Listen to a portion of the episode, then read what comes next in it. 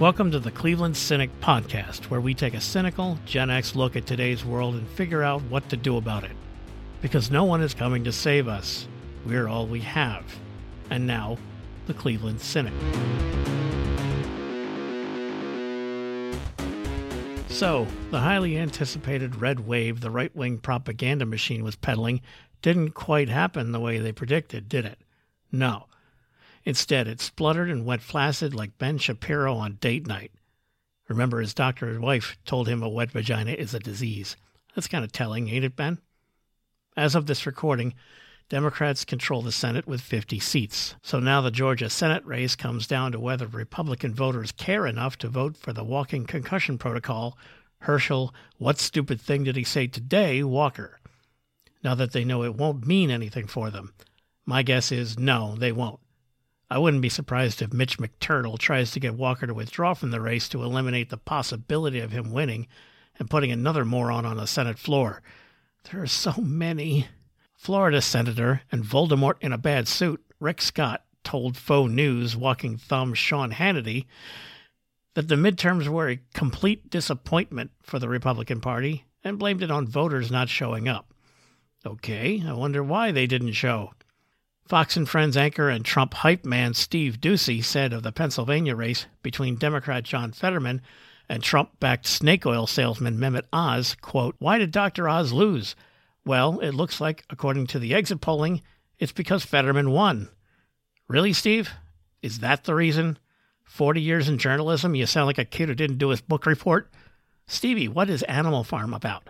Well, it's about these animals and and they're on a farm Brilliant. On the House side, the Republicans look like they'll take control, but it's not over yet. There are still some districts left to be decided, and Democrats are leading in enough of them to make it a slim Republican majority, if at all. It's so bad for the right in the House that Kevin McCarthy, who is poised to become Speaker if they win, and who would sacrifice his firstborn for the gavel, may not get it. He'll have to grovel at the feet of Trumpty Dumpty McFuckstick live on camera from Mar-a-Lago to even be considered worthy of the speakership, a position he's been striving for since his time as an aide to Congressman Bill Thomas 30 years ago. It appears Kevin doesn't have enough votes among the MAGA caucus to win Speaker.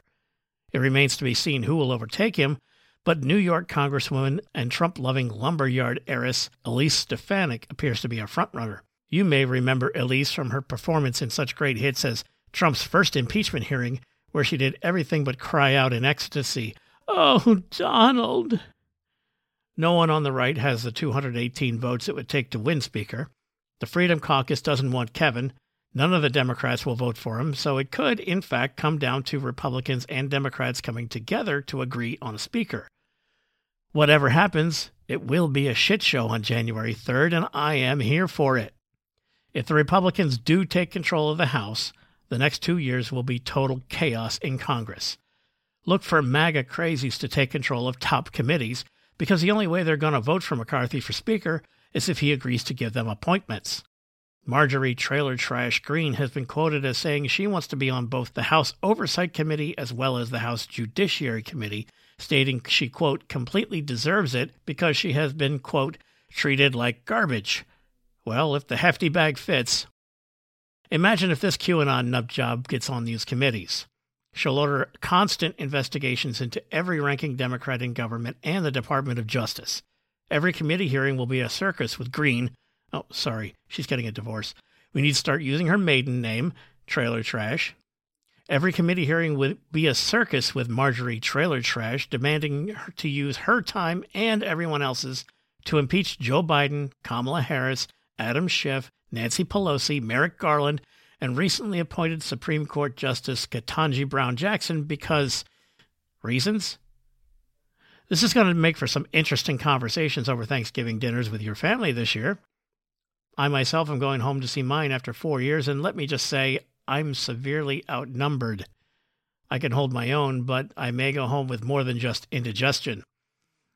What all this boils down to is simple Americans resoundingly rejected Trump and Trumpism. We're done with the hate, done with the us versus them. We have had enough of the conspiracy theories, lies, and denying the truth. Republicans can say we want our country back, but it was never solely theirs. It belongs to all of us. Every American of every political ideology, of every religion, and none. Gen Z has shown that they will not tolerate intolerance. They want love and kindness, but they will not back down from a fight. They are done being shot up in their schools. We have shown the wannabe dictators that we will not give up our democracy or our freedom. We decide who will govern, not Donald Trump, not the Federalist Society, and definitely not the Southern Baptist Convention. This is not over. These MAGA QAnon crazies will try again in 24. Hell, Trump plans to announce his third try for the White House this week. He's in for a rough ride, though. The Dems are ready for him. The right is done with him. Only the cultists and opportunists are left. This is the beginning of the end of this brand of extremism. Unfortunately, that means we will see a temper tantrum of epic proportions. January 6 was just a warm up. Trump will whip what's left of his cult into a blood frenzy, and we will see more politically motivated violence. What we do about it will determine our future. Whatever happens from here, it's going to be a hell of a ride. Stay strong, stay together, love each other. We can't give in to the hate, or the domestic terrorists win.